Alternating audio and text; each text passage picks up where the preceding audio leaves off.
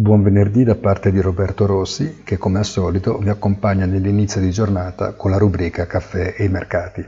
Siamo all'ultimo appuntamento di questa settimana, settimana strana, un po' anomala, che anche ieri non ha mancato di confermare quel clima un po' surreale per cui, impassibile ai dati sempre più preoccupanti che continuano ad arrivare dal mondo dell'economia reale, registra il trend roccioso delle borse, incapaci di recedere dai massimi relativi ma incapaci anche di rompere con decisione al rialzo.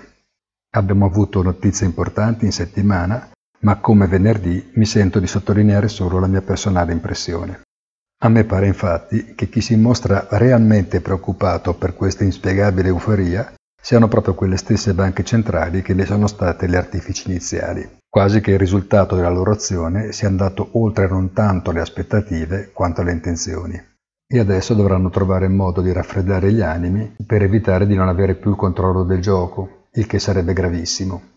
In sintesi, non mi aspetto molto di diverso nella giornata odierna da quello che abbiamo visto fino a ieri, ma il weekend potrebbe però portare luci nuove, a partire dal giudizio di Moody's sull'Italia, atteso per domani sera. Prima di lasciarvi, vi ricordo che come ogni venerdì, alla fine del pomeriggio, potrete leggere il punto della settimana un'analisi articolata pubblicata sempre nella pagina informazione del sito easy-finance.it. Buona giornata e in anticipo buon fine settimana a tutti.